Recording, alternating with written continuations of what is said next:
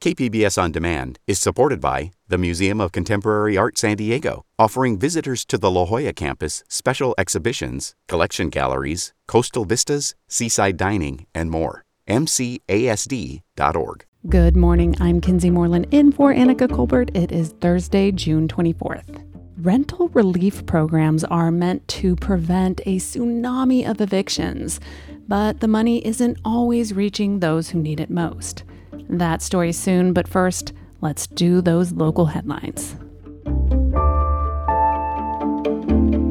Okay, so if you want to give testimony at a government or school board meeting or something like that, you often have to wait for hours. But lots of people just do not have time for that. Reverend Shane Harris, who heads up the People's Association of Justice Advocates, has an idea that he is calling Boost Democracy. He's asking elected officials to adopt a text message notification system that will send a text message to interested parties when their agenda item comes up. Harris has asked the San Diego City Council, the County Board of Supervisors, the County Board of Education, and the San Diego Unified School District to adopt the system. So far, only San Diego Unified has said yes. So, yes, the world is opening back up, but you may have trouble making a reservation at your favorite restaurant. That's because California restaurant owners say there is a labor shortage, not enough cooks, servers, and staff to do the job. Restaurant owners and industry insiders blame all sorts of things for the shortage, like extended federal jobless benefits that have allowed workers to stay home. Other workers moved out of state during the pandemic.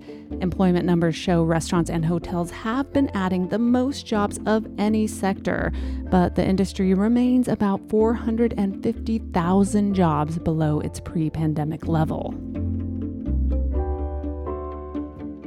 And the San Diego Association of Governments is inviting you, yes, you, to be a part of the change that you want to see in our region. SANDAG is holding a virtual open house and they're seeking public input on the future of transportation across the county. The open house is this evening, Thursday, from 6 to 8, and it'll focus on proposed improvements in East County. You can join the virtual meeting to give your feedback at sdforward.com.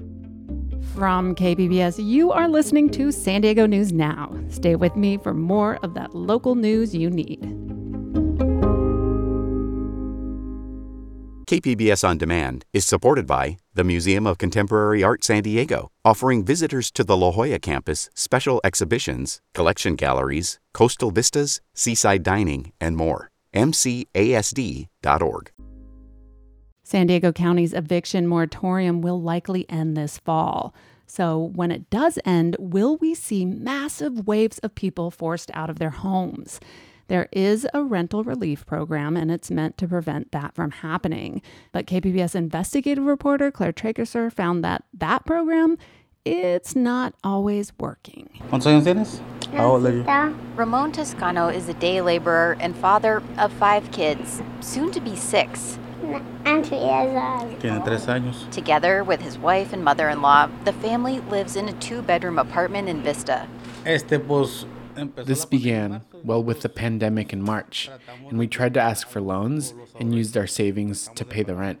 But then it became harder for us. When the pandemic hit, work dried up. They soon fell behind on rent. O comíamos nosotros o pagábamos la renta. We could eat or we could pay rent. I mean, that's a really hard decision, no? The family applied to the county's rent relief program this past March and waited. Finally, the money came last month. Rent relief was meant to quell a tsunami of evictions, but across San Diego County, the money is only just beginning to trickle out. The county has doled out only a quarter of the money it's received as of last week, and a KPBS analysis of the funds reveals that wealthier zip codes disproportionately benefit. Residents of San Diego's downtown high rent district have gotten the most so far. Little Italy and the Gaslamp received almost $1.4 million, while residents of some of the county's three lowest income neighborhoods each received a fraction of that in Logan Heights, San Ysidro, and National City. And the zip codes where residents have had the best chance at receiving rent relief are some of the wealthiest in the county Rancho Santa Fe, Poway, Little Italy, and the Gaslamp. The list is so long that it's impossible for me to cover it with you. Part of the problem is getting the word out to renters for how to get help, says Azucena Valladolid at the San Diego Housing Commission. We did paid advertisements in both English and Spanish on the radio, advertisements on the bus routes from San Ysidro all the way to downtown. There are numerous issues with how the money is going out, a complicated system that is difficult for tenants to navigate, the fact that money can't be given to people who've taken loans to pay their rent, and the requirement that landlords cover 20% of the rent money. The eviction moratorium does not absolve a tenant's financial responsibility to pay, you know, all of the rent. We have been advocating for significant changes. If those changes happen, and that's a big if, if those changes happen, we would be able to exhaust all of the funds that we have. She says they've seen many tenants who, despite the eviction moratorium, prioritized paying rent over other bills. They may have taken out loans, may have charged on their credit cards, Unfortunately, we are not able to pay or provide assistance for people who have taken out loans. For Toscano, the Vista resident, Mommy. he did get some money, but nothing to cover April, May, and June, the months he waited after he applied. California is considering a plan to forgive all back rent for people like Toscano. He owes almost $5,000 and is worried. Una estadística más de homeless, ¿no? Porque pues Maybe we're one more homeless statistic because if I don't have enough money for my rent, what's going to happen? I'm going to take my family onto the street or in the car to live? Toscano says this is all because of something his family didn't ask for the pandemic. Before the pandemic hit, he says he always found a way to pay the rent, one way or the other.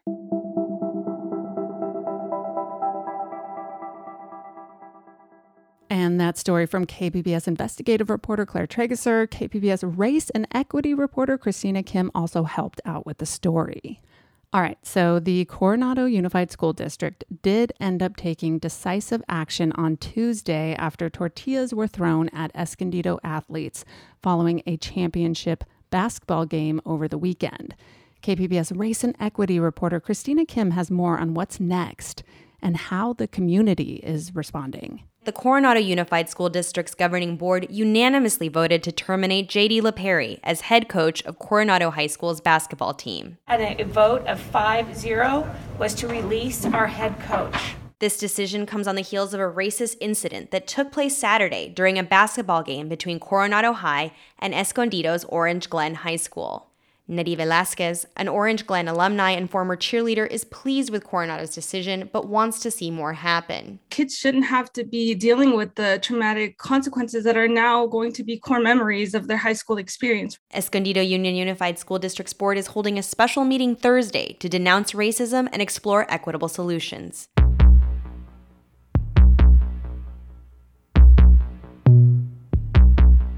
Coming up, a bill to address pandemic related learning loss by California students is awaiting Governor Gavin Newsom's signature. We'll have that story right after a super short break.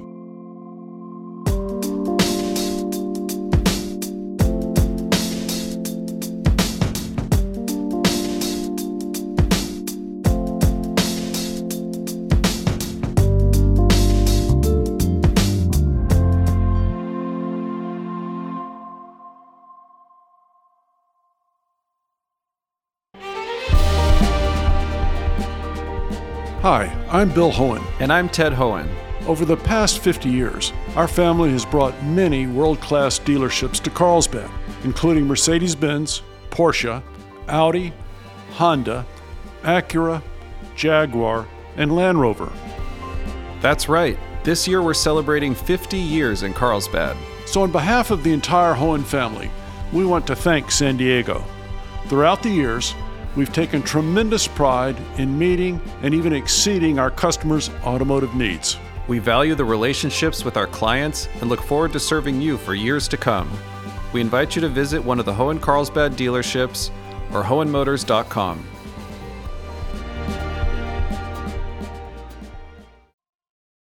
So the push is on for a California Assembly bill to be signed into law, and that bill addresses learning loss suffered by students during the pandemic. It's called AB 104, and it's sponsored by San Diego Assemblywoman Lorena Gonzalez. Some of the proposed law's main provisions allow parents to request that their child be allowed to repeat a grade and provide students with credit recovery options if last year had a bad effect on their grades but schools will need time to adjust to those new options, and the clock is ticking before next semester begins. San Diego Assemblywoman Lorena Gonzalez sat down with KPBS Midday Edition host Maureen Cavanaugh to discuss the bill. What have you learned about how much educational loss was suffered by California students during the pandemic? I don't think um, we know the extent yet. I have learned um, that there are kids who missed months and they're kids who missed the entire year. So um, we know bad internet connections, people having to work, take care of younger siblings. I mean, the number of reasons kids have missed so much um, school vary from family to family. And some kids just couldn't deal with online education. Um, we knew that going into the pandemic that it's not a, good way to educate, especially young children. So what we found is every family is in a different position every kid is um, suffering in different ways and we've got to have the flexibility to meet them where they are and to provide unique choices for those children and those parents to kind of deal with what happened last year. And what groups of students were most affected do you think? Well i know in san diego that um, the students in, in my district, which is, of course, the working class communities in South San Diego and Chula Vista and National City, um, had unique problems, right? They had unique issues. We, we um, had kids whose families were most affected by COVID um, health wise, kids who lost parents and grandparents.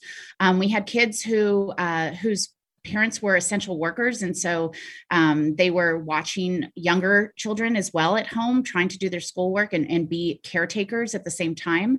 Um, we have bad internet connections in some of our neighborhoods still. We, we don't have universal broadband and so um, i think those kids in particular from working class families um, latino kids in particular were were most affected. Now if governor newsom signs ab 104 what are some of the things it would do? So AB 104 does three things primarily. One, it allows parents the opportunity to seek um, a redo of the grade for their child. So that's not our, our preferred policy position in California when it comes to education. We, we believe in social promotion for a variety of reasons. So that was probably the most controversial. Um, but we know that some kids missed the entire year. What do you do with a child who missed the entire year um, or got nothing out of school this year? Um, so it allows parents that opportunity to talk to the administrator and teacher about their child redoing the school year, and that's in any grade. It also allows um, our seniors who maybe just couldn't couldn't finish up in time. Um, our juniors and seniors who who lost some um, credits to recover those in high school. We know that a high school diploma is much more valuable than a GED, and we want those kids to have the opportunity to finish up their schooling um, this coming year, and so that they can actually graduate with a high school diploma. There are kids who who dropped out of school to join the workforce. There are kids who just couldn't handle the online education, and and we know it's valuable to allow them that opportunity to have a fifth year senior basically. And then the final thing it does this is for i think the majority of kids um, primarily in high school or only in high school who may have been really good students right? They might have had um, an a and b average headed to college and then they just couldn't do one of their subjects or two of their subjects online. And we we've seen this. I, I think you can talk to just about anyone who said i had this a student um, who couldn't figure out how to do Spanish online and she got a C. Well, if you get a C, um, it, it, really hurts your chances of actually getting into a UC or CSU. And so we want them to be able to convert, um, you know, one or two not perfect stellar grades to pass no pass so that their grade point average isn't hurt as a result so if you passed a grade and, and that one grade is going to upset your entire transcript let's give them that opportunity now, there's an urgency to the signing of this bill because schools have deadlines for the coming semester. Tell us about that. Absolutely. I, I, was thinking about this this morning. My um, my little ones, this is their last day of school today. So, you know, um, when kids are in school is the best time to communicate with parents if they have these options. Um, my my 18 year old is graduating on Friday, and most of the school districts in South San Diego, in Chula Vista, Sweetwater districts, they're coming back in July already. They have year round, and so they start at the end of July. So we really need. Um, there was an urgency on this. We got it through as quickly as we could, given that uh, it was semi controversial, um, but it ended up getting through the Assembly and Senate with uh, no no votes. In other words it, it, was completely bipartisan. It was unanimous. That's unusual especially for for a bill that started with a lot of opposition. Um, and now we're just hopeful that the governor um, you know he has 12 days as of two days ago to sign it. So we have i think july 3rd is the deadline but we we hope he realizes you know every day is is a day that the schools need to implement this. Have you gotten any indication that he will sign the bill? I haven't. um, I'm I am um, you know every day asking his staff uh, if, if there there's more questions or answers they need. We've been working on this for so long. Um, you know we're we're still waiting. And that was San Diego Assemblywoman Lorena Gonzalez talking with Midday Edition's Maureen Cavanaugh. Find and follow Midday Edition wherever you listen to your podcast. And that, my friend, is the show. Annika is back Friday. Thank you so, so much for lending me your ears.